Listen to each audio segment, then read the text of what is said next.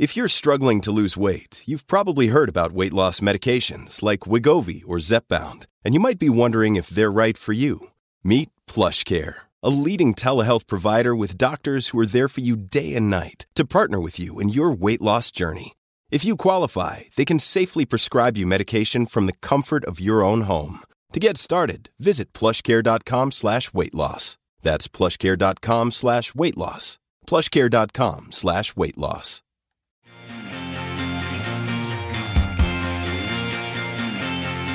All right, welcome to Useful Idiots. I'm Matt Taibbi. And I'm Katie Halper. And this is the speed I want to do the entire show at. In, Which is what speed? Like the faster. Oh yeah, let's do it. Upbeat, let's do it. Upbeat. All right, upbeat. Yeah, let's do it. Pace, pace, pace, pace. Pace, pace. Uh, lots of stuff to go through this week. We have a, a really fascinating guest. Actually, yeah, literally we one of the most. You not. you will find out why that pun is appropriate. But uh, one of the most interesting people I've ever interviewed. Which I shit you not. Yeah. yeah.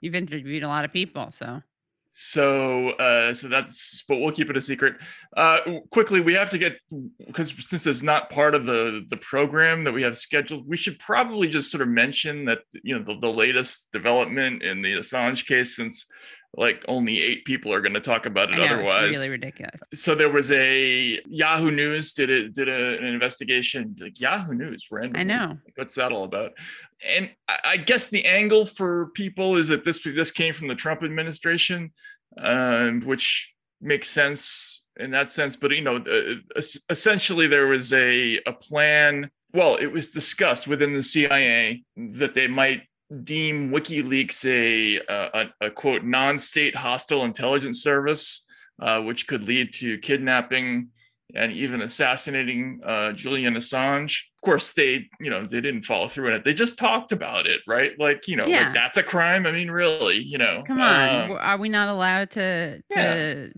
to discuss possibilities? It's a free country. Exactly, exactly. You know, it's funny. I uh, eons ago, I believe it or not, was at a baseball game with a justice official. Wow. Uh, yeah, it's kind of random. It was somebody who Yeah. was a source on something else, and uh, the subject of Assange very briefly came up. Uh, and this was in the Obama years. He he sort of just casually described him as well. You know, it's he's a hot, it's a hostile terrorist organization. So so I, I think this is like yeah. the pre- the prevailing thinking. You know, Oh, I see what you're within right. you know what I'm saying like this. I, I don't think this was a Unique to Trump. you well unique to Trump or unique even to a few people. I think this is kind of the prevailing view. You know, we've had hints of this from Hillary Clinton saying, "Why can't we just drone him?" Right, allegedly. You know, to the fact that they did a thousand different insane things to to him while he was in custody and Look through stealing his kids' diapers. yeah, all that stuff. So And shout out to friend of show Max Blumenthal for reporting on this stuff earlier. I don't think with this evidence, but there is a Spanish case about this, um, mm, about the treatment, about what what UC Glo- UC Global, which is a Spanish security firm, what they were doing um, at the Mhm. behest we thought of the CIA, but now we know that the CIA, I guess, really was talking about it, mhm. whereas before Right. they were just saying that they were doing it. But nonetheless, life goes on. The Life goes Assange on. case goes on. So, four food groups Democrats suck, Republicans suck. Isn't that weird? Isn't that terrible? I, I know I promised not to belabor this whole issue, but I did want to. I, I just felt like since nobody else was talking about this, wanted to mention a little teeny tiny part of the Sussman indictment. It, it, it's a really good Democrat suck to me. Yeah. I, I think. So this indictment is special counsel John Durham, who was sort of charged with investigating potential crimes, uh, you know, in basically involving fraudulently setting up Russiagate, right? And this this indictment is the second one. Like the first one involved an FBI agent who lied to get FISA authority to, to listen into Carter Page. So that was the first one. This the second one is sort of that just happened is sort of the bigger one, and it's um it's against Michael Sussman, who was one of the Hillary Clinton campaign's lawyers, um, and the charges for lying to the FBI do you remember the Alpha Capital story? That that that crazy story that Donald Trump was communicating by a secret server with a that there there is a mysterious computer server that is that is uh, communicating with Alfa Bank in Russia. Vaguely, it all blends together. This? Honestly, no, I don't think so. Is that that's different from Deutsche Bank? No, no, this is very different from Deutsche Bank. Okay. Uh, yeah, maybe, maybe Matt, while I'm talking, if you could look it up, the Franklin Foer piece. It was a big story. Here it is. Yeah, was a Trump server communicating with Russia, and this was a sounds like a seance yeah, no, it's it's this completely batshit story. If you read it, essentially, it's a bunch of computer scientists who are all anonymous and using uh, like sexy spy pseudonyms like tea leaves and they're and they're claiming that there is indecipherable computer chatter between a Trump linked organization and a bank in Russia called Alfa Bank, but they couldn't tell what the communications were. But you know, they they kind of suggested that they were illicit. The story was so ridiculous that the New York Times actually kind of blew it off. Wow. Um, they did report that the FBI was investigating it, but they're like, "Man, this doesn't look like anything." And even the Washington Post sort of did, but a lot of other people reported it. It was on MSNBC, CNN. Uh, Rachel went nuts over it she, you know, uh, she she was saying we're, we're so fortunate to have journalists as talented as you looking into this. When when that, that came on, Chris Hayes, got, uh, poor guy, he fell for their, for this. Lots of other people. Anyway, the the indictment is about how they cooked up this phony story. Uh, and most of it is about how the Clinton lawyers and this other guy basically leaned on these computer executives to drum up something that set, that they said you know, would at least sound plausible to reporters, even though they all protested and said, this isn't going to pass the smell test. Like nobody will believe it. And they're like, yeah, whatever. Don't worry about it. Anyway, they bring it to the FBI, which to me is, I mean, that's it's a crime. You're like reporting a false crime basically to the FBI. Uh, and everybody's already gone over this. There's been a lot of discussion in the media about this, but there's a section in the end of this indictment that nobody's really talked about, which I thought was amazing. Uh, and this is this is the part that uh, I wanted to to kind of kind of go over just really quickly. And Matt, if we could again just look at that. This is page 23, and this is after the election. It's somewhere like around January, late January of 2017. So Trump's about to take office. It reads like this Approximately one month later, Sussman contacted a former employee of Agency 2, the quote, the former employee, in a further attempt to attain a meeting at Agency 2. The former employee communicated with Sussman on or about January 31st, 2017, during which the following, in substance and part, occurred. So, Agency 2, we think, is the CIA, by the way. He had already gone to, to the FBI. Now they wanted to go and try to sell this phony story to a different agency. Okay. Contrary to his prior false representation to the FBI general counsel and a representation that he would subsequently make to agency 2, see below, Sussman advised the former empl- employee that he represented a quote client. B. Uh, Sussman summarized the updated allegations, which is just like the same story about the secret communication between Trump and Alfa Bank. And then C, Sussman requested that the former employee assist him in obtaining a meeting with Agency 2 and stated that if Agency 2 was not interested, Sussman's client would likely to go to Newspaper One, which is the New York Times, by the way, with the allegations. This is a lawyer for the Democratic Party for the Hillary Clinton campaign going to the CIA, pretty sure, saying if, if and going to a former CIA official at this point saying if you can't get me a meeting at the actual CIA about about this Alfa Bank business, we're going to go to the New York Times and tell them that you refuse to take a meeting about Russia, Trump's collusion with this Russian bank. It's not exactly blackmail, but it's pretty close. Uh, and this tells you a lot about about how a lot of these stories came to be. So they did it both ways, right? So that you know, it, it, in some cases they would go and get the FBI or some agency interested in some of these things, and then they would go to a newspaper and say, "Look, the FBI is interested, therefore right. you should write a story." But then they also went the other way, where they would say, "Okay, well, if you don't if you don't do an investigation um, into this matter that we want publicized, then we're going to tell the newspapers that you're not you're refusing to investigate Trump's collusion. Right. You see what I'm saying? Yes. So is there a term for this? You should come up with a term for this. I mean, it's it's blackmail, but it's it's not the legal definition of it, right? It's they're they're essentially leveraging their connections with a newspaper. Right. And they they're they're leveraging their connection to the newspaper and also like threatening to tar these people as Trump enablers. As Trump enablers and potentially colluders with Russia. Right. This is like peering, you know, behind the looking glass at how remember at the time we were kind of a lot of us were watching these stories come over the wire and saying wow it's amazing they've got all this stuff. Like there has to be something there right? Because you know where are all these headlines coming from?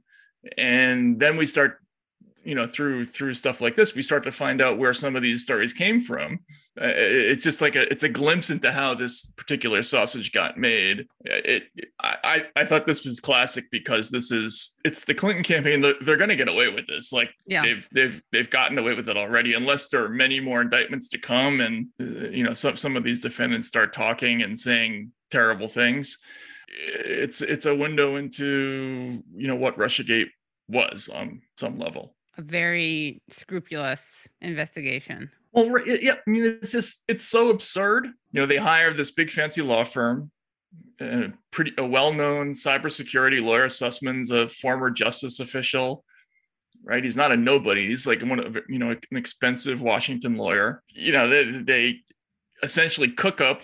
He he goes to some friends and has them lean on some university computer experts to drum up a story. And there's a really funny part in the indictment where this other tech executive tells these computer experts if you spend more than an hour trying to make this make make sense you failed the assignment so in other words he's saying like don't work too hard at it Right. um, so they come up with this really stupid story that none of them think is going to pass the smell test.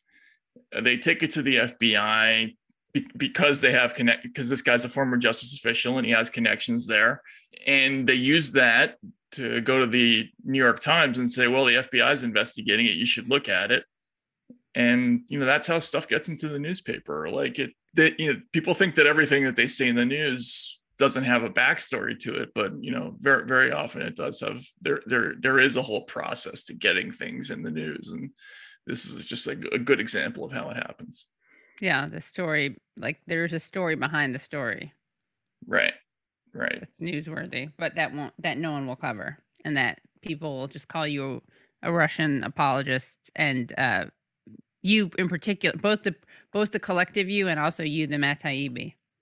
yeah yeah I, I would say that this is not the end of the story though because from everything i hear there's there's at least a couple more shoes that are that have to drop although can a couple more shoes drop does it only have to be one more shoe I mean, I feel like now that we're mentioning it, it's kind of an ableist expression based on having two feet. well could you have three feet i guess I think you could right? yeah I mean, or you could have one foot and then there's just no other option for another shoe. So then what do you do? there, there's another theoretical We need to have we have to have a, a name for Uh, this one where we problematize terminology. Yeah, yeah. We, we need we need to Oh, we need the woke- woke button.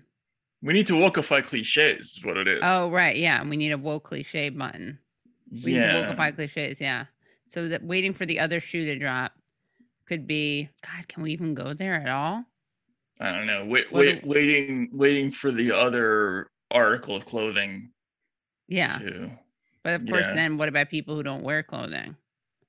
I guess all I guess all people, even in in remote areas, they wear something, right? But then it's like they don't have as many. If they just wear like a loincloth, they don't even have that option. Well, maybe there's some jewelry involved. But so what do you predict is happening? What's the other garment of whatever that could drop? Well, I just think that there's probably some more indictments coming. There's going to be a report coming on question of how much of that gets made public by Merrick Garland. It's it's kind of a reverse Mueller. It's sort of interesting. So Reverse Uh, that sounds like a sports thing. Yeah, what would a reverse Mueller in gymnastics look like? Do we want to know? I'm not sure we want to know. Anyway, know while now. while we while we consider that, what do we have for Republican suck? Okay, so for Republican suck, just reading an important article, Trump called press secretary from Air Force One to defend shape and size of his penis, new book claims. Hmm. So Donald Trump was on board Air Force One when he felt compelled to deny claims from adult film Stormy Dan film star Stormy Daniels that his appendage was shaped like the mushroom character from Mario Kart. According to new reports, the former president called the press secretary Stephanie Grisham to assure her that his penis was in fact neither small, small nor bore a uh, resemblance to a cartoon fungus. Uh, I think it's kind of an unnecessary thing bringing in the fungus, but apparently, and this, by the way, this claim was made by Ms. Grisham uh, in an upcoming book called "I'll Take Your Questions Now: What I Saw in the White House."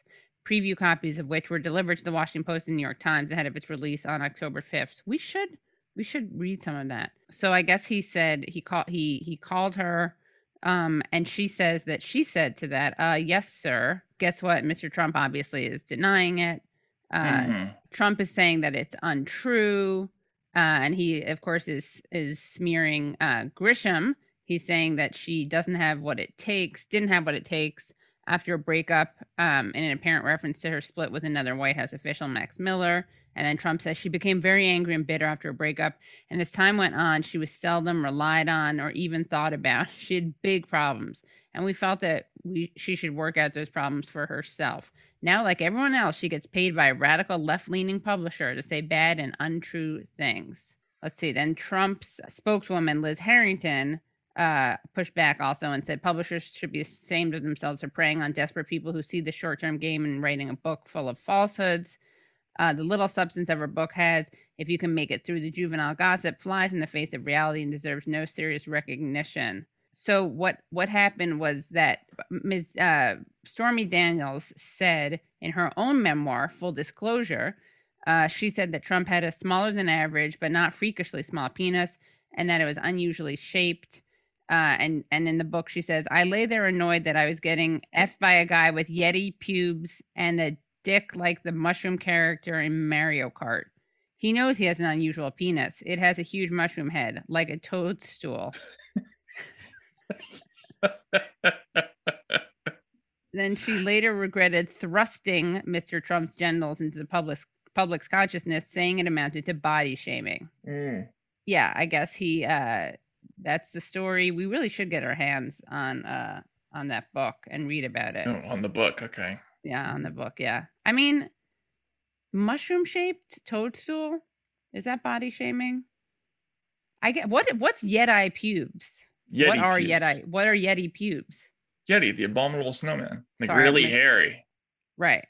Yeti is Yeah. the is, is that like the what's is that what's his name? The we don't It's know if he like- exists guy. It's like it's like Himalaya Sasquatch. Yeah, Sasquatch. That's yeah. The same per is that the same creature or just another possible It's the same one, but he, but he's a snow version. it's like the same creature in snow or they're totally different but equivalent to each other.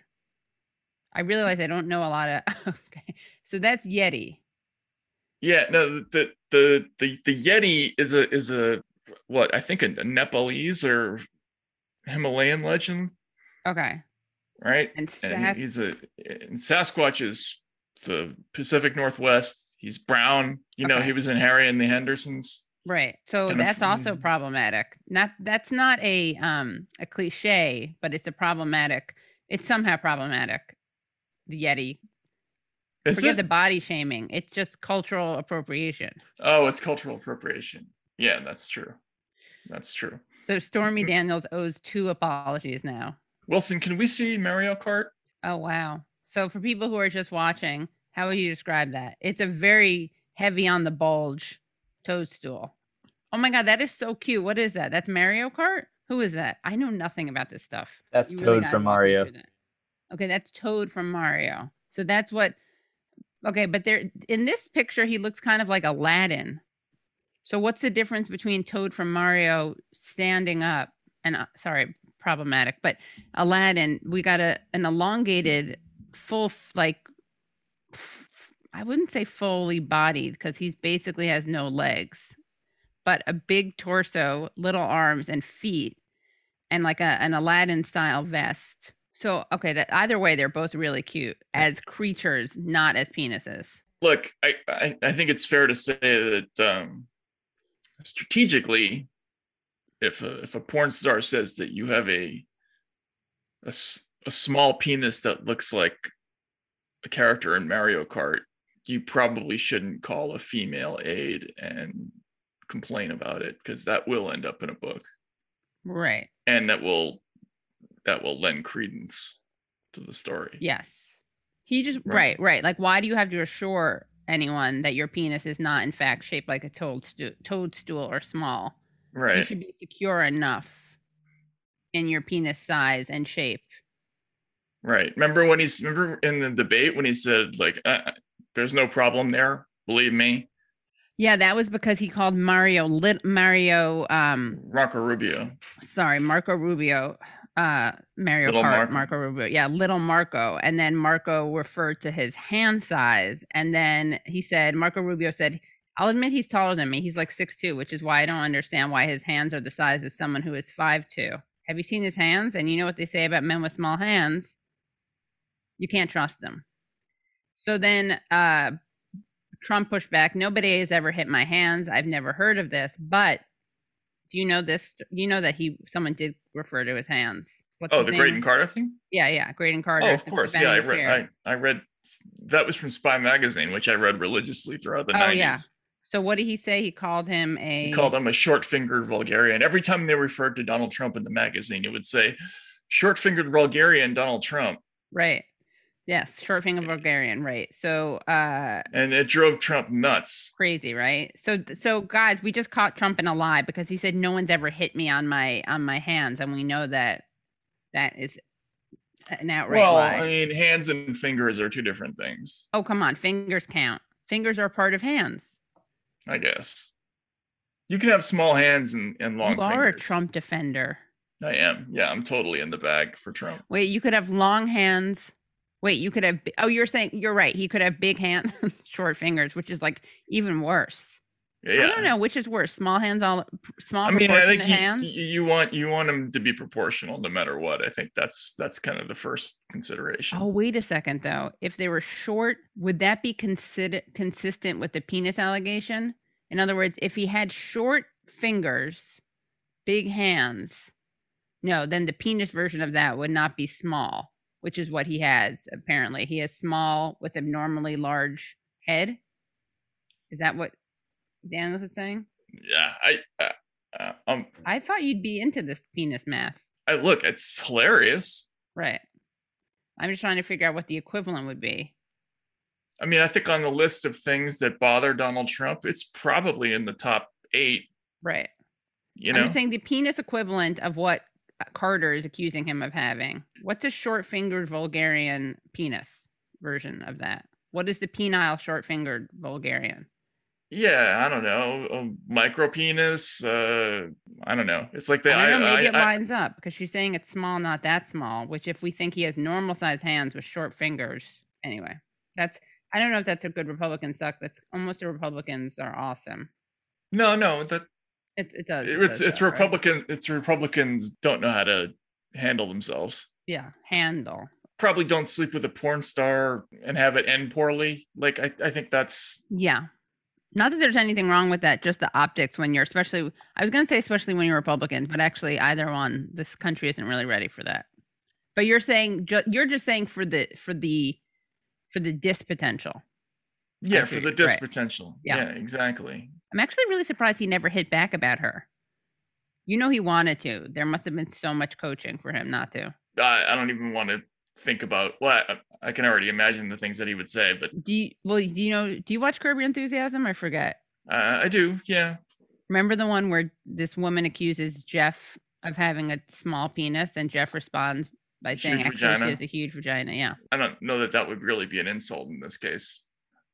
It would look defensive, Like he just played this one poorly. Like it, it you know, right? That's a nine putt to me. We, we've left out the major thing, which is that uh, if he wanted to disprove the theory, he could just whip it out.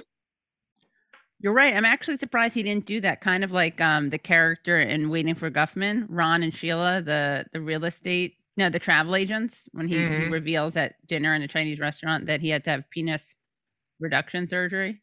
Right, right, yeah. That's such a great scene. That was a good one though. I like that. Isn't that weird? We have we have um we got a good one. Can we start Matt with uh Macron's egging? There, see? Yeah. This is the one where French President Emmanuel Macron was hit with an egg in Lyon, France. Look, I think this is weak. And I'm gonna I'm gonna make a case. I'm gonna make a v- video case for why this is weak. First of all, the egg didn't, didn't even break. I know. Was that a hard boiled egg? It looked like a hard boiled egg. Yeah, and so first of all, throwing an egg at a politician is weak to begin with because it's not original. It's been done before, Right. and there's a whole history of it. Politicians being hit by eggs. This is a video compilation. Australian PM Scott Morrison narrowly avoided a close range egging. Can barely see that. See, that's Yeah, weak. it. Where did it go? Is it behind his head? it just bounced off his head. You're the politicians who weren't so lucky. Right. I don't know who that guy is actually, but look, that one cracked. Yeah, when you crack, that's good. Right. But- it's got to at least crack. Ooh, that one's that's a good. good one, no, no, too. wait, wait, wait. We stop. That's a little th- kid. This That's one is this one is great because the kid has the balls to, to physically crack it and stand there like yes. and Yeah. and film the the reaction shot Yeah. like the like if we could see that whole sequence a lot of equanimity in this kid this kid this kid Seriously, is- a lot of uh, yeah, yeah, like he's ready ready for the business let's let's see how that work goes again see look look look really wow, good and that one just pops. Yeah, he turns around. Yeah. He doesn't go anywhere. all right a crucial time he's trying to vote Yeah. hit him with an oh, egg another one. Yeah. right Who made this video though? Very that that looks slavic Oh, here's David Cameron. Let's see Yeah. what happens here. Whoa. Can't even see. That was you a can't wasted- even see it that's wasted you gotta you gotta get good good a good camera angle Oh, that That's one. good that when fight. if I like because he i like that back. he fights back that? Tubby gentleman. I Oh, that does not end well because he's on the floor. oh That's different. That's like Sorry all right, about that. poor people, people who are just watching. Obviously not, not one of my Listening. fans. No, no. not one of my fans So that's different. That's a sneak attack. That's in that case, the guy puts cracks an egg. Wait, what was that? Hold on. That one oh that's that uh scary Austrian guy. No, it's scary Niles, Niles, whatever, the Brit. Scary Brit guy. And we have another one with him here's john major John Major. School, Uh, deep cut. yeah all right well we have enough eggings here No begging. uh, good. People should so- rate them. I, look, I think the only thing we can conclude from the eggings is one, you have to crack it. You have to physically make sure that it cracks, Yeah. preferably by actually pressing it against the politician's head. Right. Right. That's one. Two, two is the only proper response for a politician is to actually just turn around and deck the person who does it. Yeah. That- well, that's the- I don't know. Not if you're. It depends how you how you wind up. You know what I mean? What if you deck them, but then you wind up being punched out? At least you still made the effort. Maybe the real response is just pretend it didn't happen. Uh, yeah, I guess you can either pretend it didn't, that it didn't happen. I, I think instantaneously decking the person is is is a probably a safe call on almost every instance. But you're right. Uh, pretending it didn't happen probably works. But I do want to raise one question, which is there was one move where we saw someone almost fake, like pat the guy on the shoulder, and there was an egg there, and that's a cowardly move. Yeah, because it's like you're pretending to be his buddy, but it turns out to be Yeah. like you're leaving an egg on it. Like you should just grind it Yeah. into his head, right? Like menacingly. Here's some other famous incidences of things being thrown at politicians uh, and famous people. Obviously, I think the shoe at George Bush Right. That was a an great one. important moment.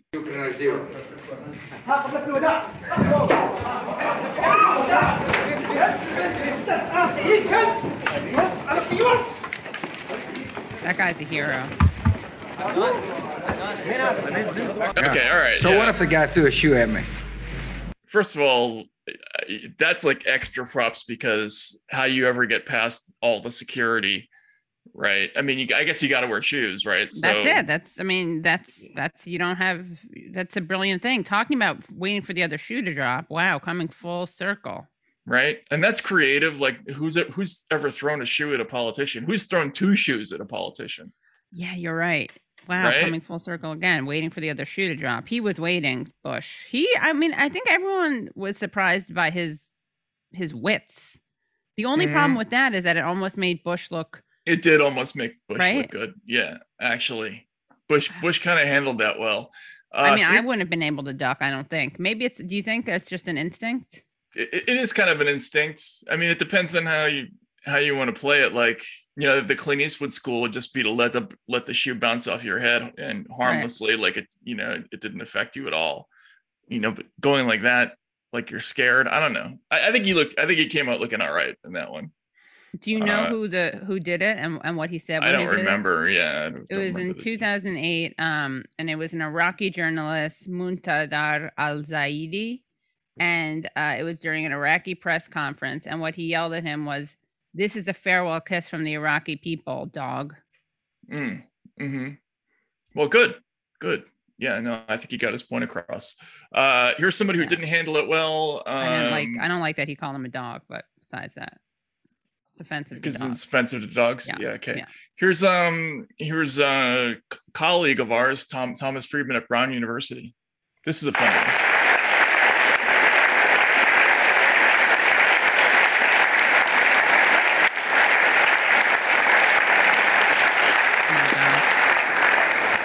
Thank you, Oswaldo. Thank you for that kind introduction.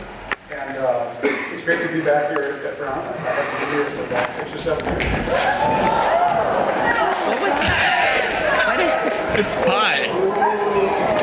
So two, you got two people. People just listening, you got two men, two young men. It looks like throwing, coming up to Friedman, who's wearing all black, which makes it all the more dramatic. Well, because he, that, that that's kind of his look. Remember, he used to wear that on like Charlie Rose. Yeah. I'm pretty sure he wore that for his famous. Oh, it was on suck- Earth Day. That's why it's green. I gotta I gotta say this critically as someone who's pied somebody in, in the past. If you're gonna pie somebody, you, you gotta hit them. You can't oh, just he- like they didn't hit stop. him in the face. you can't oh, just you're- stop five feet away or, or even ten feet away like that other guy and just kind of throw the pie. You gotta like run up to the dude and like pie him. But you laughed, even though they failed. You laughed, so it kind of, it kind of I of. mean, I worked. la- I laughed because he he was clearly rattled by the whole thing, and I, uh, you know, also it's just funny. Like I don't know how how much did he get paid for that speech at Brown? Like probably you know ninety thousand dollars, some ridiculous thing like that, right? So uh, it it worked out to be like somehow the karma worked out. Matt, you don't want to tell, you don't want to share with people who you pied. I made a I made a pie, a cream pie out of horse sperm once, and and put it in the face of the Moscow, uh, the bureau chief of the New York Times. And how did that? How what, what happened after that? So he thought it was a cream pie, so he kind of like No, he didn't. like lick, licked it. Yeah, It was a cream pie, but it was a horse cream pie. right. cream of yeah. some young horse. Cream of some young horse. We actually went to a horse farm and, and paid them to jerk off a horse for that. No, you didn't. We well, did. that's yeah. good. That's that's respecting the horse's time. Well, yeah, I, I actually wasn't there for that part of it, but we got photos. So, uh, oh my god! yeah, it was. Uh, And why uh, did you do this? Like, why was he the victim? Uh, he had won. We, we we had like this worst journalist in Moscow competition, and he was our winner. So that was like the prize. Anyway, moving on. An even better thing to do to a politician. Could we see uh, Vitaly Zhuravsky? He is a deputy um, and in parliament, as you say, a part of a, a party that is said to be Ukrainian. pro-Russian. But in particular, the emotions are running high because parliament was set to vote on a Oh my vetting God. law, anti-corruption. Uh, it's Okay, called you have lustration law, what which uh, people hope will be able to uh, cleanse the government of corrupt Okay, so they put- this is awful. Holdovers So they put uh, a guy in a President, uh, Viktor garbage pail. Administration Yeah. a garbage, not pail. What is that? A garbage vat? What is that? It's word? like a dumpster. Yeah, a dumpster. they- yeah, dumpster. Thank you. And they, But they had they- a whole bunch of them. Yeah. hmm They kept him there Like they Yeah. wouldn't let him leave. They put their hand on his head, on his Uh, forehead. and then they put like a tire and other garbage on top of him and like And then Yeah. they're rocking the dumpster. yeah i'm My trying to see what those signs say but i can't I can't read that stuff uh anyway um so My that's uncle apparently put a girl he had a crush on in, in middle school in a garbage. did that in a- work in a play in a playful way? I'm not sure. She was very skinny, so he kind of just folded her up in That a non-violent way. closer to demented than cute No, it was funny. Apparently, yeah I should go back and find her. Yeah, make sure she's okay. um all right i will i'll take your word for it uh two more quick ones uh this was a whole trend uh believe it or not could we see uh nigel farage? Note that uh cbs in its delivery of this story um that that they really really worked the puns and funny language in the script. Um so that tells you i, I always appreciate that. Anyway Yeah. go ahead Now to the UK, where demonstrators aren't just hurling insults at politicians, they're hurling milkshakes. Gwen Baumgardner's in London with more on how the sweet treat is being used as a tool of protest. Okay, good stuff. A warm welcome for British politician Nigel Farage took a cold turn at a campaign stop in England. this cold turn The divisive Brexit Party leader was hit by a banana and salted caramel milkshake. Hmm.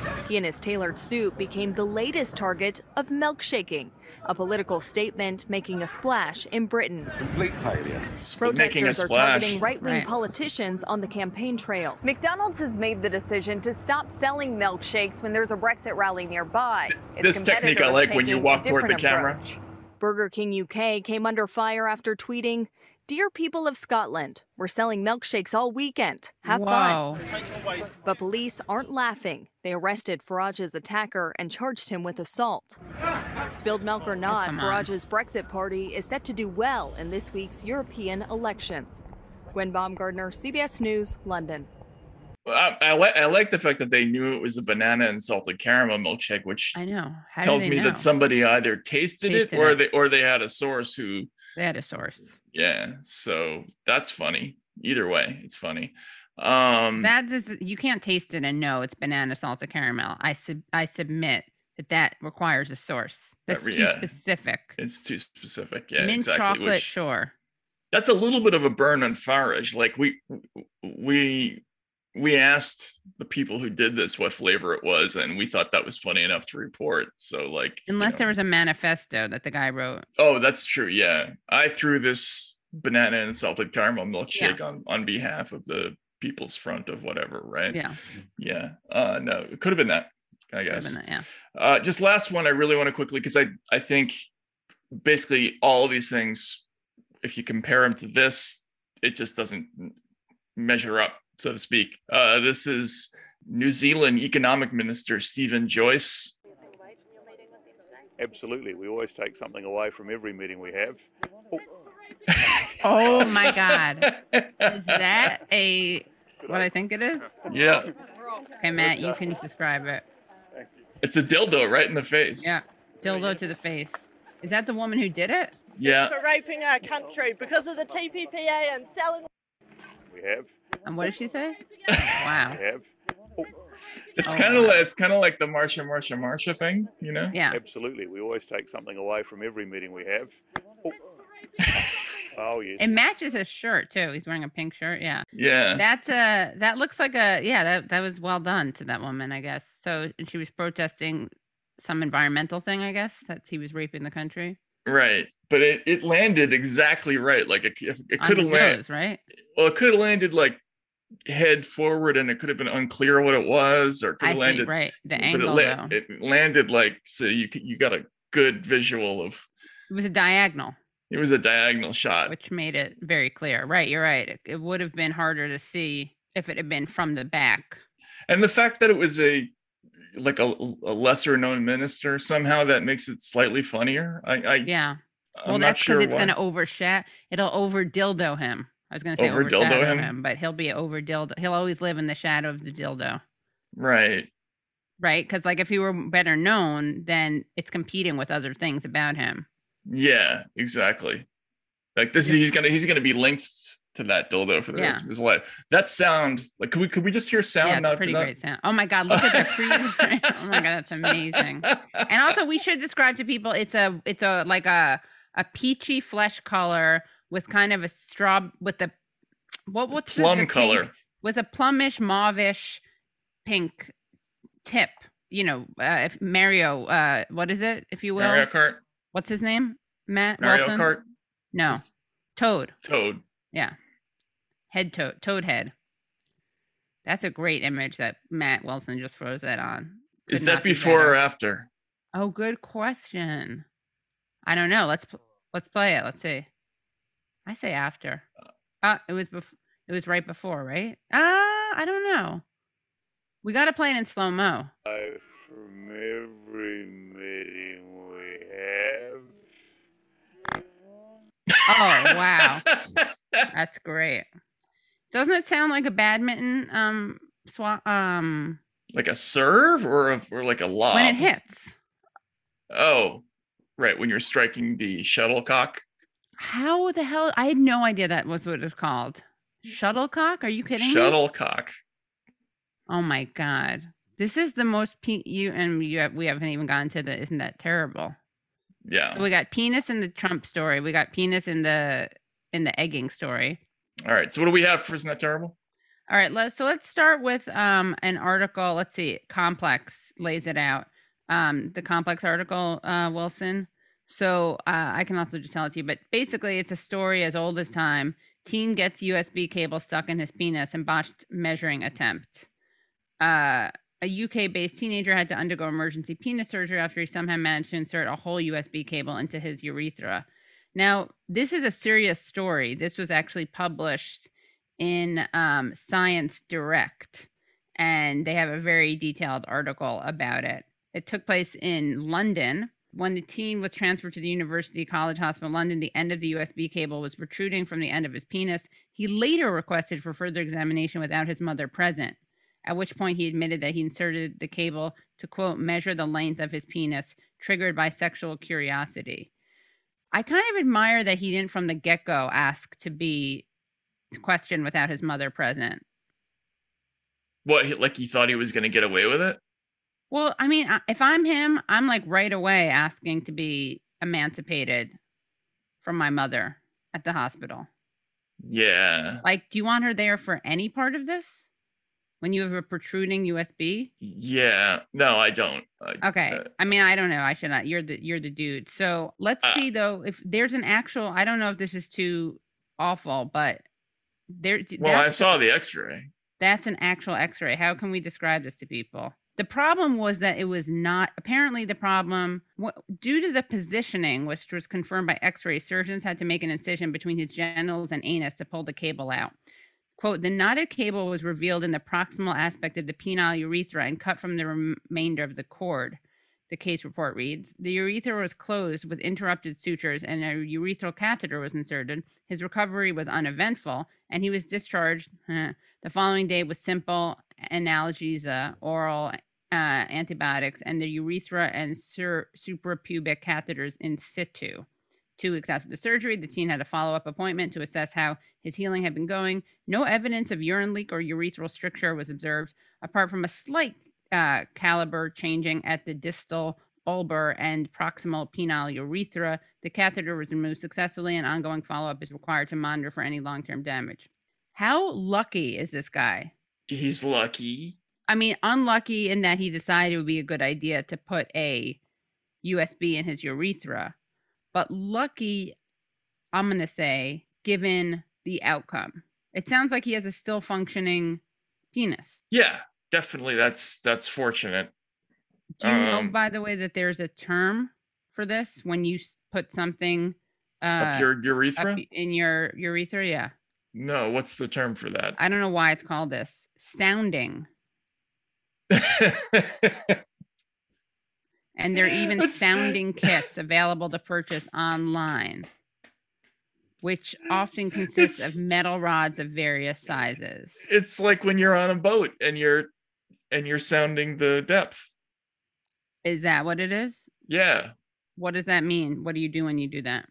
17 feet, sir. Captain. Is there right? any sound involved? No. or lengths or whatever. No, you're you're you're shoving a thing to the bottom of the ocean floor to to sound the depths. Right? Well, yeah, I guess so. I don't know what's about sounding in either context, but look, uh, it's we, it, it's just really just never put anything in your your your I mean, yeah, at the risk of of kink shaming, I would say let's no, let's not do that, guys. But sounding is a thing, and if we could just click on, you know, we do like to give shout outs to uh shouts out to good puns. So this remind this the the journalist who wrote about this case referred to another case that had some very good coverage, so to speak, at the New York Post. We could just click on that. So this is another example of sounding, uh, and the headline reads, uh, "Jack and the Bean Block: Man gets six kidney beans stuck in penis while trying to quote unquote express himself. He was struggling to pee. PEA. Uh, a Randy, Michigan man redefined C block after he got six kidney beans lodged in his urethra during a bizarro attempt at sexual gratification. The unnamed 30 year old patient had repeatedly wanted to express the beans during ejaculation, according I was trying to figure out what the end game was there, but Yeah. that's pretty funny. Of course, that makes total, sense. Express the beans during the ejaculation, according to the Winceworthy report published in the Journal of Urology Case Reports. So the sexual eccentric shoved six kidney beans in his urethra and attempted to expel them via natural emission. However, his pea shooter jammed during the process, prompting him to try to remove them with tweezers. When that failed, he reported to the hospital where he informed doctors he was struggling to pee. And then we have an actual CT scan showing three of the beans in the distal penile urethra. The backed up bean stalker also admitted it wasn't his first time participating in this practice, although he never attempted to utilize this many beans. A subsequent CT scan confirmed that the poor soul harbored six beans in his urethra, which measured by uh, uh, which measured 15 millimeters by 7 millimeters each. Four were located between the urethral entrance and the urine pouch, while another had strayed all the way to the bladder. Oh my God. After initially failing to extract the urethral infiltrators, medics managed to remove one legume by applying numbing cream to the area and then squeezing the penile passageway, the researchers reported. They eradicated the rest of the beans the following day via a complex process that involved holding the man's urinary entrance open and inserting a tube through which they passed surgical implements. They then plucked out the taco toppers. oh Taco gosh, toppers. with a tweezer like tool and placed them in a basket. During the highly invasive procedure, the frijole fetishist suffered minimal trauma to his urethra and was Love, I love the the, that day. uh, alliteration. I Way know, to go. Great. Are those the the beans? I think so. That is, I don't know what we're looking at there. So that's He, he should thank his lucky stars. In a similar instance of beans in the urethra, the legumes had swollen to the point that endoscopic retrieval was impossible. It's unclear why someone would ever treat their manhood like a rain stick. However, experts say the sexual proclivity stems from psychiatric illness, sexual assault, or even attempts to somewhat paradoxically relieve urinary obstruction per the study. Experts have also blamed sounding, a bizarre sexual proclivity defined by sticking foreign bodies in one's urethra. In October 2019, a man in Saudi Arabia made the world wince after revealing that he'd harbored tweezers in his urethra for four years. Oh my God. Unsurprisingly, scholarship on this subject is scarce due to its taboo nature, which is why we cover this on Useful Idiots. We are actually doing something to raise awareness, remove the stigma. Yeah. That they've these guys have raised the bar though. Like I think if you want to get our attention the next time, it's got to be something like more I know, intense, not like that we're encouraging that at all. like, like a PS4 controller or tweezers, what? Why? yeah, tweezers. It doesn't. I don't. I'm not really You're sure. like, I, get you get one. the beans, maybe, I don't get the beans either. Like no, but it's none of even less gettable with tweezers. yeah, the tweezers part because like no matter how you do it, it's gonna end up hurting in one Ah! direction, right? Yeah. Why do? Yeah. that you know this is the kind of stuff where like you know n- normally i'm all if i see headlines like there's too much democracy and like you know not everybody should should be allowed to vote and everything like that and i always usually get hot and bothered like that's ridiculous you know everyone should have a say in democracy but Oh, like if you're if you're shoving if you're shoving tweezers up your, your urethra well no you should say Are you vote. saying no right to vote, or are you saying you get paternalistic about it? no i'm just saying like it starts to make me wonder about like this the decision making of Right. people. you don't know Um, if you want them pulling a lever, but um, um uh, right, too- yeah. I mean, yeah. come on, I gotta get a better. The bean sprouts of democracy. No, it doesn't work. beans. Beans. That sounds so harmless compared to a. I mean, let's be real, guys. It it This sounds is a like best practices for sounding beans versus a tweezer or a USB. And if you're going to use a USB, make it not knotted. Not that I'm endorsing any of this. Another guy did that, remember? Did he swallow it? No, he didn't it swallow it. feels like a German fairy tale, you know, like Jack and the uh, Beanstalk. Hans put six magic beans up his urethra, and then they, you know, and, And, they then tur- what did they, sprout? No, and they they turned they turned into a um, fairy princess who granted him three wishes. I see, right. You know what I'm saying? When he when he extract what was the verb that they used? Express. Express them. Yeah. If you can express these, if you can, and she's got her little wand. Right. If you can express these six magic beans, you can get everything you want. Something like that. Would they come out as like refried? Would they be sizzling? I'm not sure. I mean, I'm not even talking about in the fairy tale. I'm just saying, if, as a matter of bio, you know, anatomy. this stuff makes me feel really um boring. Oh yeah, it's okay. I'm I'm I embrace the boring. Yeah. All right. Uh, I mean, yeah, I'm just thinking, would they, depending on how long they were in there, I guess they could be expressed as like, I why mean, kidney beans? I guess why like a nice, no, like a little nice. What are small? A black eyed pea would be a much better, more humane. even an it. even a navy bean might might even a navy bean. A chickpea, no. See next was to the with chick- those would those would smush. The kidney bean. Well, the kidney bean should be should be smushed also more than the chickpea. The chickpea is firmer. No, See, they need to soak. What I don't also get is like, why would you? It you're it's just like a warning sign. It's called a kidney bean. Like, do you want it to end up in your kidneys? Because that could happen. You know what I mean? It's like calling it a blat like a bladder bean. I, I think that person just needs less spare time. That's just my that's just my way of looking Cut at to him being like, I don't know, like working in a sweatshop or something. That would be very unfortunate. Imagine mm. that. Imagine how Yeah. committed you have to be if you were working. Yeah, I better get home quick. I've only got 11 minutes to get them up there. Oh my Uh, god. Yeah. All right. Well, that was um that was certainly weird. So uh, was terrible, terrible. terrible. Sorry. That, about, yeah. that was that was certainly terrible. So um those are the four food groups this week. Uh like semi literally. Uh Yeah. and uh actually we had eggs, we had we had beans, we had all kinds of stuff going on. We had on. eggs, we had beans, we had mushrooms, we had penises. Well, those aren't really food, hopefully. Oh, well, I mean, problematic, Matt. yeah uh anyway those are the four food groups so we um we are now going to um interview an extremely interesting person uh whose name is uh josiah zayner and uh, i did a story on him last week uh describing him as america's most censored person we, we've done uh, a bunch of shows uh, on, on useful idiots about people who've had things removed from the internet from Their penises. Sorry. people like michael moore Yes, yeah. Ali Abunimah, Michael Moore, they've had things removed from the internet. True. Yeah. Right. Max There's a good- Blumenthal has had Max stuff removed. Blumenthal, right? We've there, have been a bunch, a bunch of people uh, uh, from uh, J- Jordan Chariton, Mhm, right? Uh, so it's a theme. Like we're, you know, we're interested in this topic of, of internet censorship.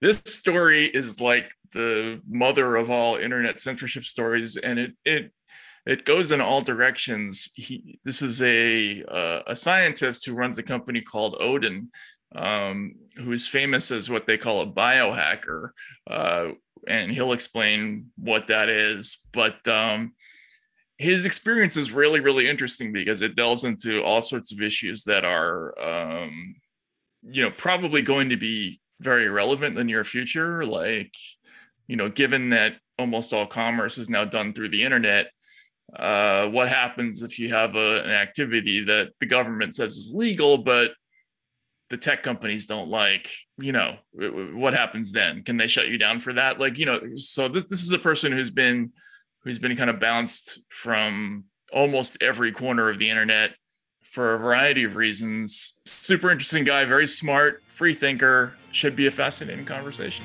Yeah, we shit you not.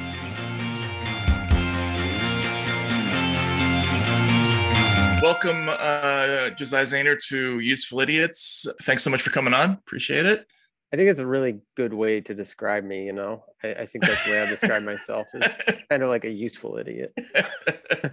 well, that's good. Then you'll fit. You'll fit right in uh, with the, with the show. Then. um, so you and I spoke last week. Um, I did a story described you as sort of the most censored uh, person in America. Um, now you have a company called Odin. First of all, what does Odin sell? Let, us get that out of the way. Like, what what is a, a genetic engineering home genetic engineering kit? What's CRISPR uh, for for people who don't know? Like, I realize that a lot of these science and medical technologies that we have like the only reason people can't or aren't using them is because there's this knowledge gap right?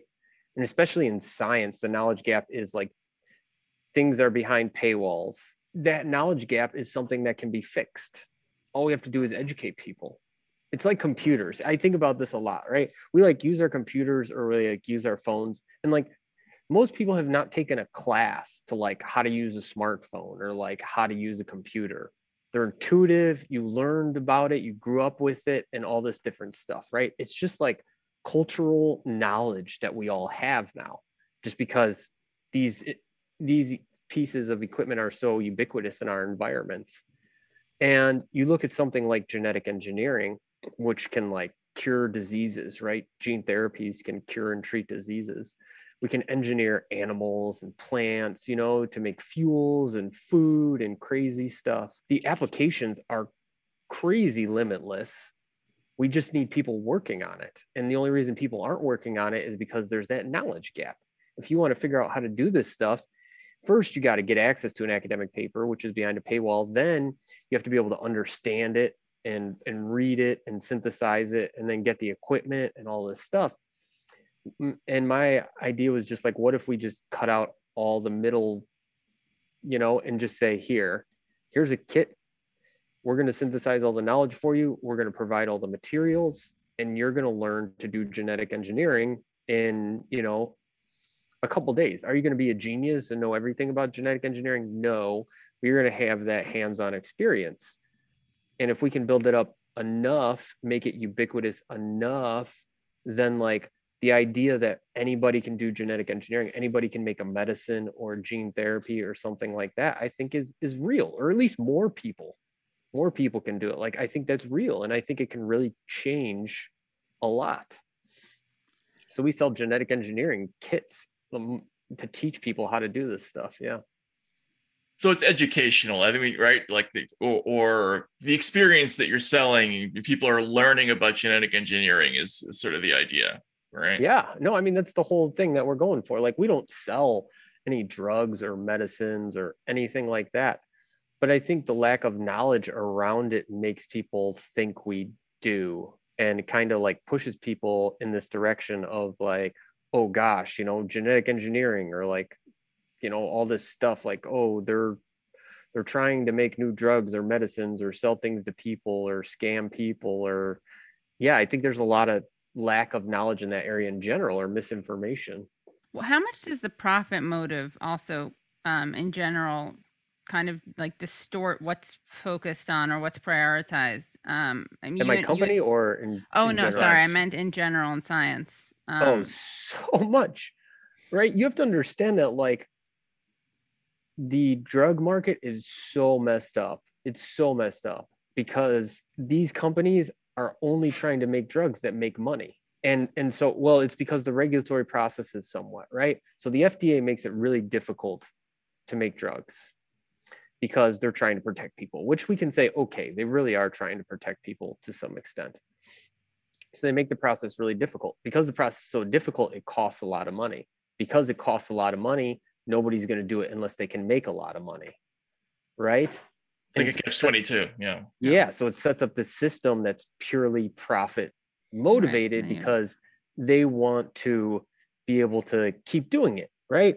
Because it's not so government funded. It's not you know something that is a big focus and so we it's this really messed up system where like you know about 60 drugs are approved every year by the fda give or take sometimes a little bit more sometimes a little less. The majority of those drugs are derivatives or drugs for diseases that we already have treatments for.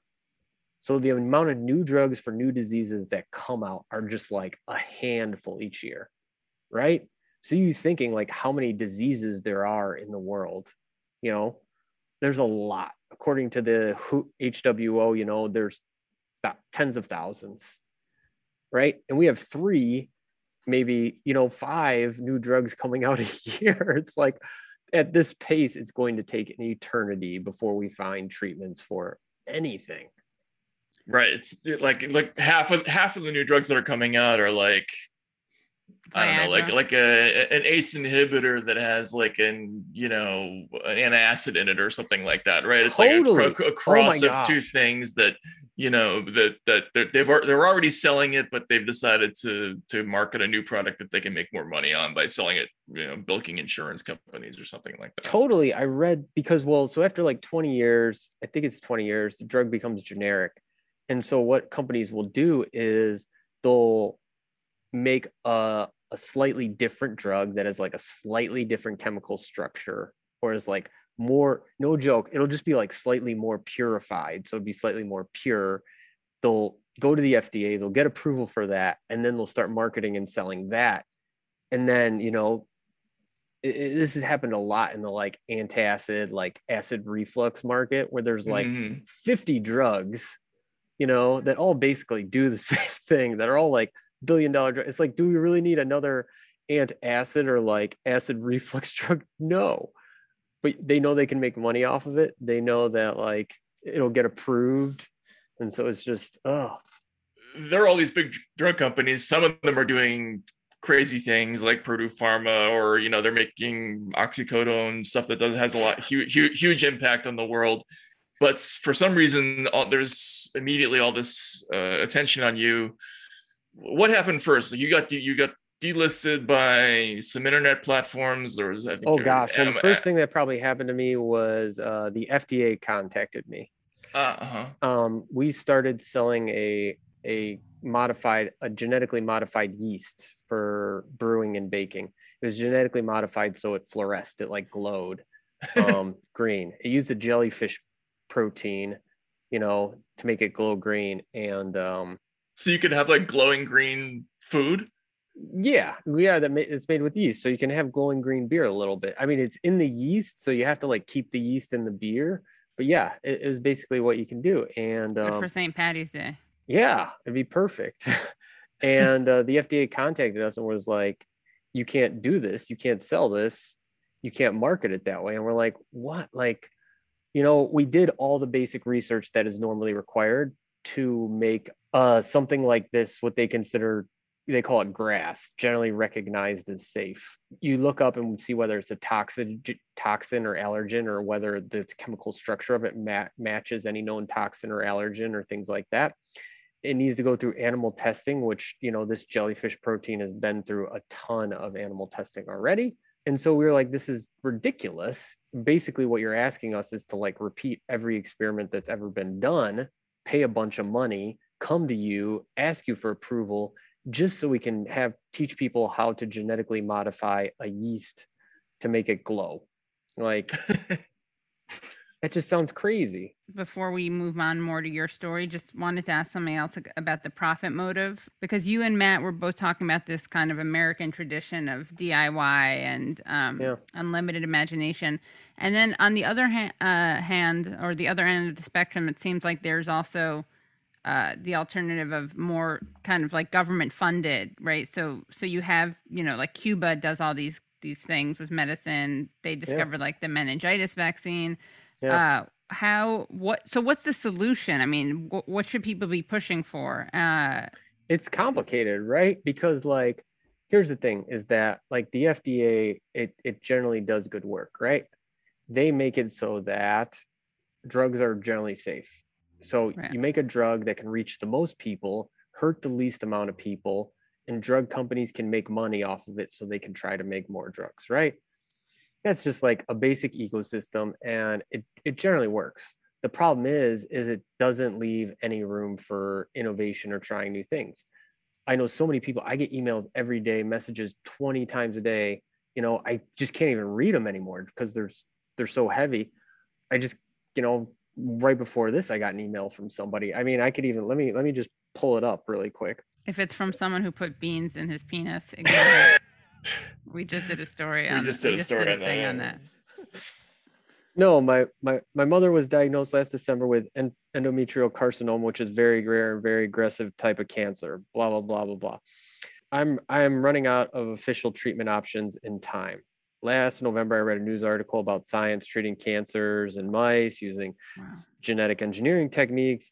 I'm writing to ask you to help me in answering questions and being able to do this. They want to replicate this experiment in to, to save their mother's life, right? You can't.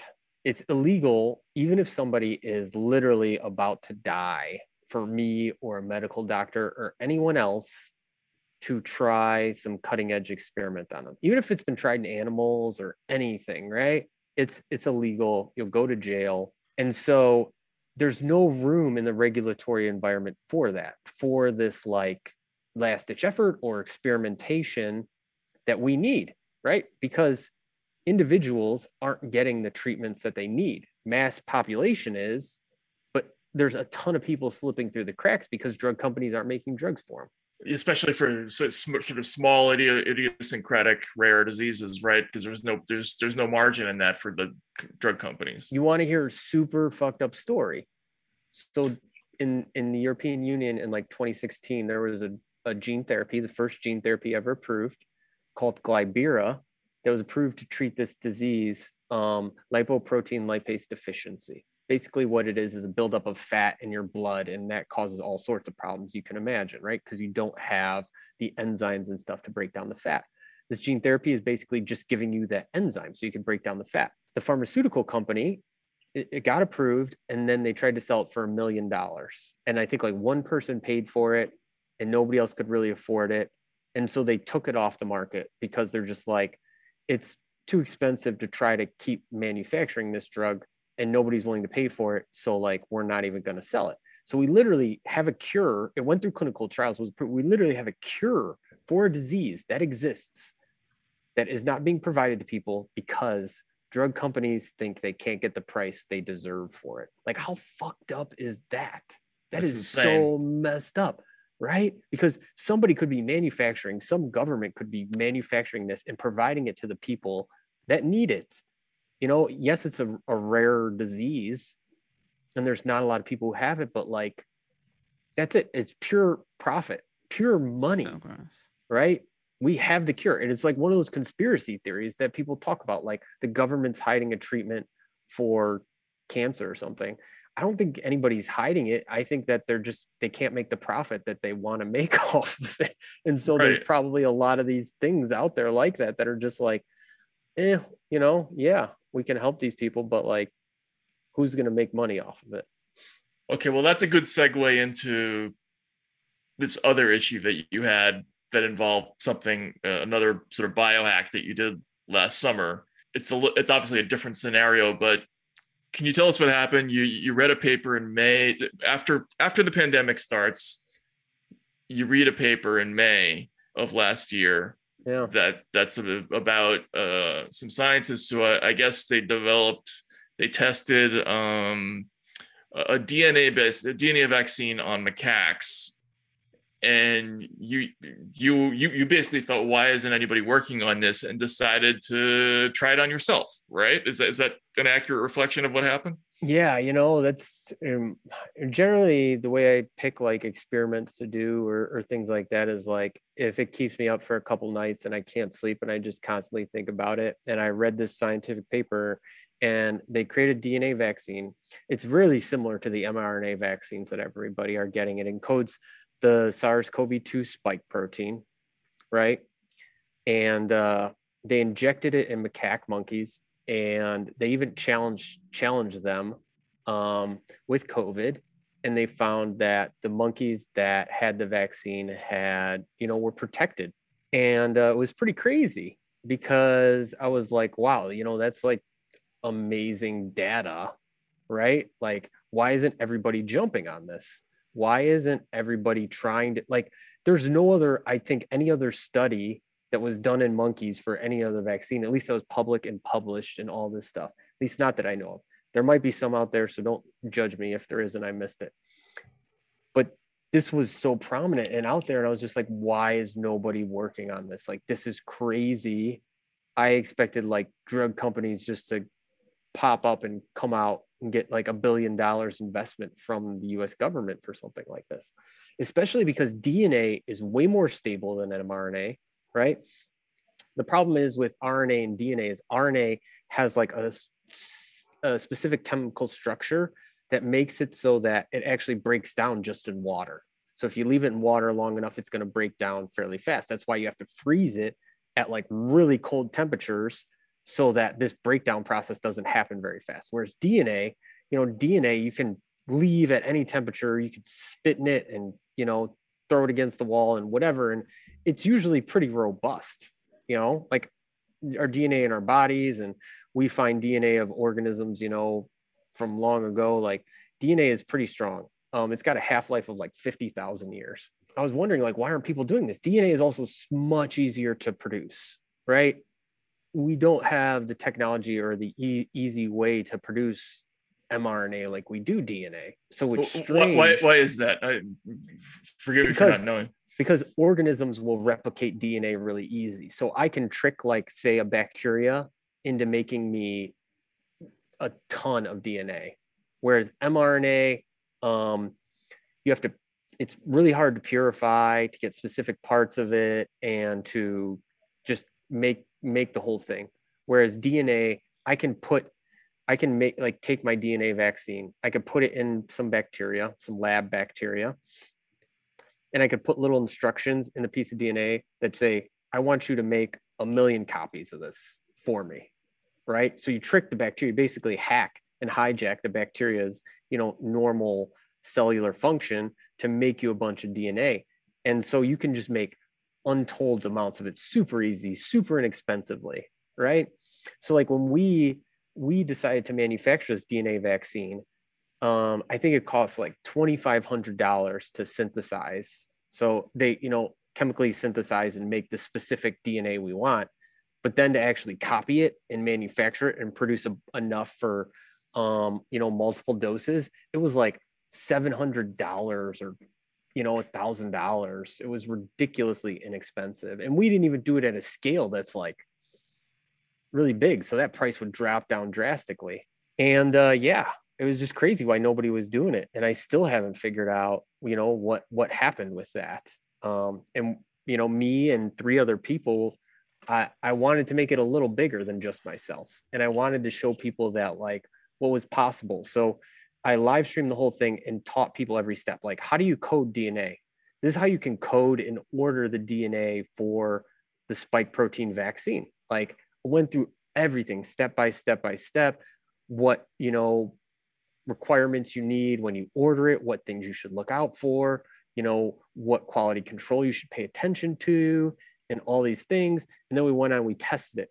We tested it to make sure it worked in human cells you know so that it made like protein. in vitro like first... yeah. Mm-hmm. yeah so we had human cells that we grew in petri dishes and we put the vaccine in and we saw that they made the protein. And then uh we went ahead and we said, all right, you know, let's like uh, test this out on ourselves, you know, and, let's see what happens. So we did a, the exact same dose that they did in the paper, um, the same experiment basically. We just wanted to redo the exact same experiment and see if it would work in humans. And uh, so we did dose two weeks apart, similar to what is done nowadays. I think they do three weeks apart or something like that. They saw that that works slightly better. And uh, we all saw an anti- antibody response which is interesting because like most people who get the vaccines nowadays they don't they're not tested for an antibody response right? You just get the vaccine and you hope it works even though every human body is different. And some people will get an antibody response and some people won't. Some people will be stronger and some people will be less strong. But we didn't just test for an antibody response. We also tested to see if our antibodies would neutralize the virus.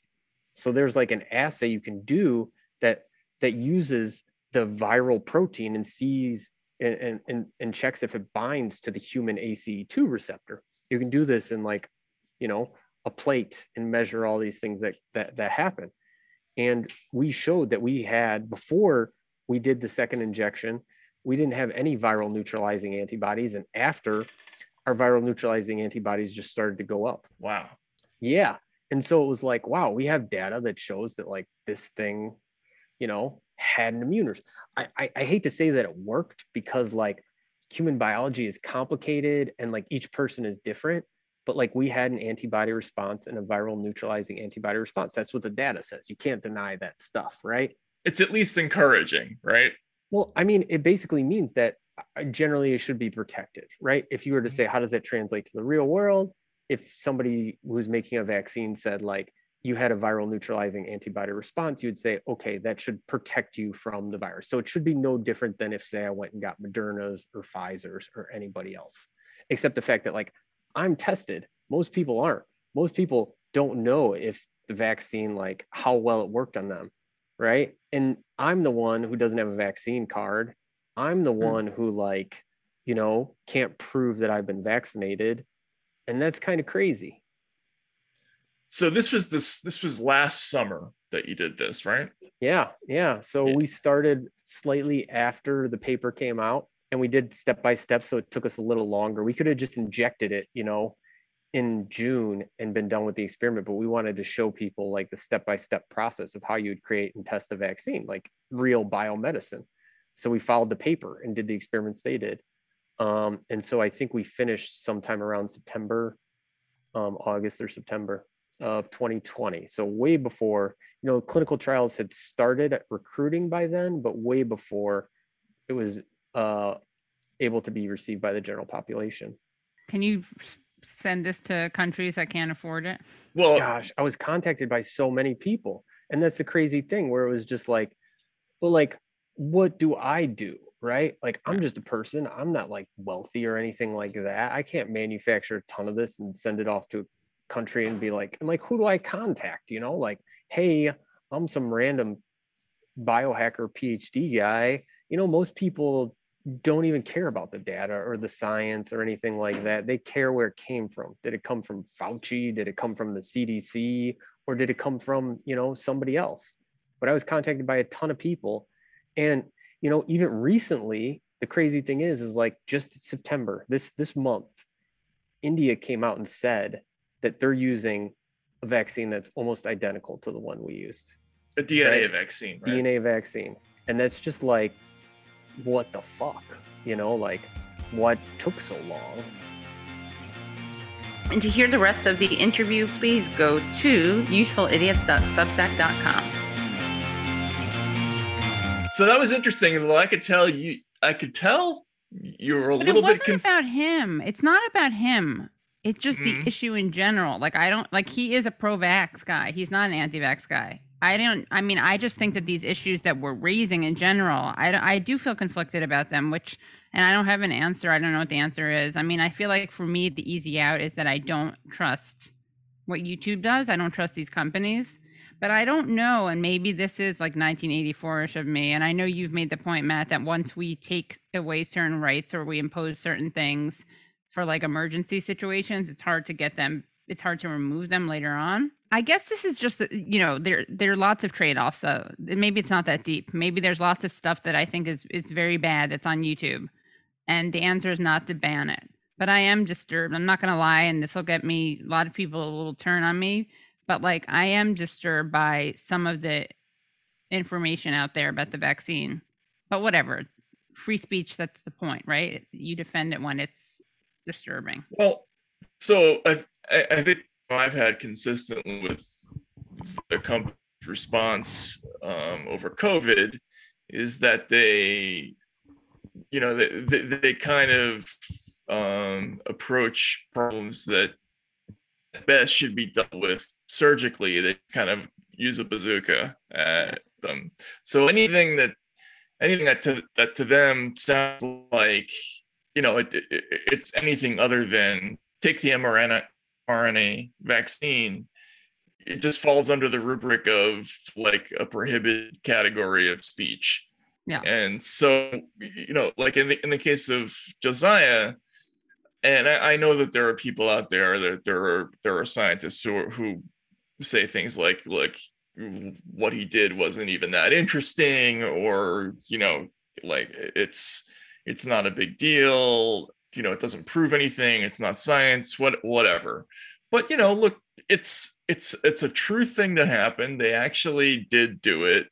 I feel the same way about this that i feel about like true news stories like you you you, you get in trouble when you cover up when, when you remove something that's true right. because it has the wrong message that you, ultimately that that's always ends up being self-defeating yeah you know like right. maybe you, you create martyrs yeah and also someday some someday it might actually be helpful for somebody who's working on something else to say oh you know this person did this and yeah maybe that becomes part of their thinking about something else like the the more stuff that's out there to know the the, the better that's that I'm, was the whole idea behind the internet to begin with right know? i mean i'm not saying this to cover my ass or, or cover RSs because we just had this guy on. I legit think there's a big difference between what he's doing and the people who are saying, don't take the vaccine. Vaccine will kill you. The vaccine will make you, you know, will fuck you up. Take ivermectin instead. Like I, I don't think that he, for me, what he did doesn't fall under that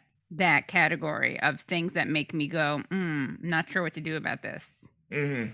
Which isn't, mm-hmm. but that, there's still a problem, I think, about well, what how we respond to it. I don't know the answer, but but it doesn't apply to him. If that makes well, sense, what I'm yeah, saying. I mean, I, I, don't think his case is like easy either. Like, I, you know, if, if I were the head of the FDA, like, how sure am I that I want people out there making their own vaccines? Like, I, I would probably sure. think twice about that. Like, I mean, I, I, can, I can, I can definitely see the argument. Although, yeah. although I, I, you know, ultimately, it's... I come come down on the idea that you know, letting people experiment, do crazy experiments, um, you know it's it's a net plus in in our history you know? Yeah. i think i think that's that's been true right? So yes. I guess i'd see that slightly different from discouraging people to, um, from taking vaccines that um, it is weird. There's like a real divide on the left now. In what way? Um, well there's certain people i think who were used to being fellow travelers um, ideologically and there are some people on the left who i think are more critical of the vaccine that's causing like a division where there doesn't usually where one doesn't usually exist. I mean, mm-hmm. this happens a lot with politics, but um, yeah, I don't. I think it's what's interesting to me is with the vaccine apartheid stuff because most leftists I know, it makes sense that we stand in solidarity with all the people in in India or other countries who are demanding that the government, you know, um, make these drugs accessible but there's some mm. leftists who are very critical of the vaccine don't really believe in in not believe in it they don't think that there should be mandates but it's not just that there shouldn't be mandates they just think that people shouldn't they think that they there's the the trade-off isn't worth it which mm. puts them at odds with these people who they would otherwise be agreeing with these these activists in other countries yeah um, yeah i mean it's th- there's a lot of tough issues here. Like the mandate, yeah. the mandate's not an easy issue. Like yeah. the censorship stuff. Uh, I'm very anti-censorship in general, there, yeah. but there's a there's a couple of instances where you can make the argument that you know we're not talking about a speech issue, we're talking about a crime issue, right? Like if you you know if if you tell somebody to you know they're going to be cured of covid if they if they swallow rat poison like yeah you know you know right. what i'm saying like the, the, the, there are some things where it, it, starts to get into not being a first amendment yeah. issue and, and becoming something else but um but you know there's a lot of difficult issues here like the the, the route that they've chosen which is let's let's prohibit any speech that doesn't say that this one vaccine is is is the right one and is infallible is inherently to me problematic because sure. it ends up raising more questions than it answers. Like, yeah. like just to go back to the the thing with like ivermectin, like I, I I don't. If I had to guess, I would guess that ivermectin probably is not a prophylactic that, uh, yeah. or or you know, maybe at best it, it might help lessen symptoms or something Symptoms, like that. yeah. I I don't know, right? But the the thing is when you when you when you step in and you start preventing people from saying it's a human medicine that with with a with a track record it's just a horse dewormer the first thing that people do is they, they go and look online and they see that that's Yeah, not true it's and not then true, that, and then, and that yeah. you know what i'm saying so like creates a much bigger credibility gap. right and that's crisis. And that's and that's what i think there's there's a lot of that going on where it's like for safety's sake let's eliminate you know these 10 things that people are saying that aren't exactly on message and, and pretend that they're either not true or they don't exist or whatever it is. And then people find them and then that raises questions in their mind and that and that just contributes to the problems you know? Not a fan of any of that and you know and, and this guy's uh, you know in josiah's case is is interesting because again you know what happens in the future where somebody develops a product that they do all the work to get to market and they they they pass muster with the FDA or whoever it is, whatever the regulatory body is, but suddenly YouTube or Google or Amazon or or or PayPal or Mastercard or whoever it is decides they don't like this product, so now they're going to impose their own idea of regulation on it. Like that's that's a new thing. We just sort of haven't had that issue in America where it's you know in addition to the official regulatory structure where there's now this secondary thing that you have to grapple with that you know there's no process for you know that that's weird too Yeah, it's a shit show. And there's so much cancellation also makes me afraid of even saying anything. There's like cancel culture, which I know doesn't exist, but whatever. They'll, I mean, there are people who there's certain things you're allowed to say. You know, we've talked about this before. You're either a a neolib sh- neoliberal shill or a grifter. There's that, you know. Um, and even now with this, like I'm afraid of YouTube, you know, taking down one of our videos or if with this video. Like that that's the irony is I've done I've done episodes that are very pro I don't want to say pro vaccine. I guess they are pro vaccine, but like big pharma's awful. It's just it's just also a weird position too, where it's like I acknowledge that these eh, eh, like they're doing it for the wrong reasons, but these things are I think save people's lives. I'm worried that YouTube will just see the words or you know because they go through the videos and and see what words are there.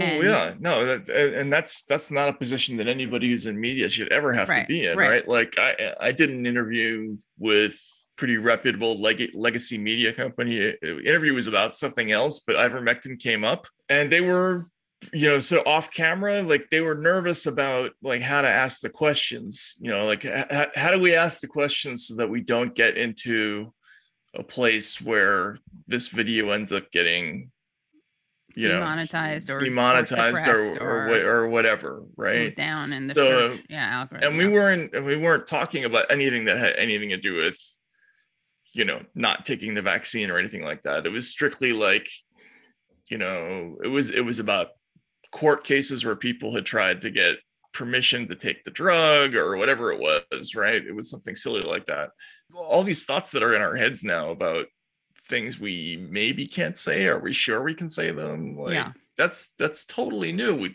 we didn't we didn't deal with that even when we started the show a couple of years ago i mean there was maybe we maybe thought about some of the russia stuff getting us in trouble like on Yeah. twitter but like you know in terms of getting yanked off the internet that's new but uh anyway interesting talk with josiah and um and we will see you again uh, on monday Yeah. And we'll have some updates about infrastructure and debt ceiling. We, you know, all that stuff is still going on. and your co-host appearance on uh, real time with bill maher so Oh, yeah, guys, look out for it. It'll be tonight. Matt Taibbi will be on Bill Maher. Huge news. He got that Katie Halper bump that's right finally. Yep. Moved him. They decided to invite Matt Taibbi on for the first time ever. He's never done real time with Bill Maher except That's for right, what, yeah. three times before? How many times have you done it? oh more uh, i was actually a car uh, I, more than that yeah Oh, wow. Yeah, I- I did it. I did. I, I was like a regular contributor to them once Hmm. for the campaign. Like I did Oh, okay. videos for them, But you weren't right. But in studio, you've done it what? Like, probably five times, there maybe you go. five, six, something like that. So yeah, scary show. It's like hard to do. yeah, you never know. Matt looks it looks so effortless when Matt's on. I'm not being Yeah. Mm, I don't know. We'll see. Anyway, your we'll, tips for staying calm, cool, and collected. Yeah. yeah, yeah. Well, we'll see how it works out, but uh, we'll we'll see you on Monday. Yes. See you Monday. Monday morning. All right, take care. Bye, everyone. Hello, thank you so much for listening to and watching Useful Idiots. For full episodes and extended interviews, please subscribe at usefulidiots.substack.com. You can subscribe on YouTube at youtube.com slash usefulidiots for clips, live streams, and full episodes. Also, subscribe to us wherever you find your podcast. Follow us on Twitter at usefulidiotpod and use the hashtag usefulidiotspod. Join us Mondays at 10 a.m. for the Useful Idiots Monday Morning Show, where we discuss the Sunday morning news shows so you don't have to watch them.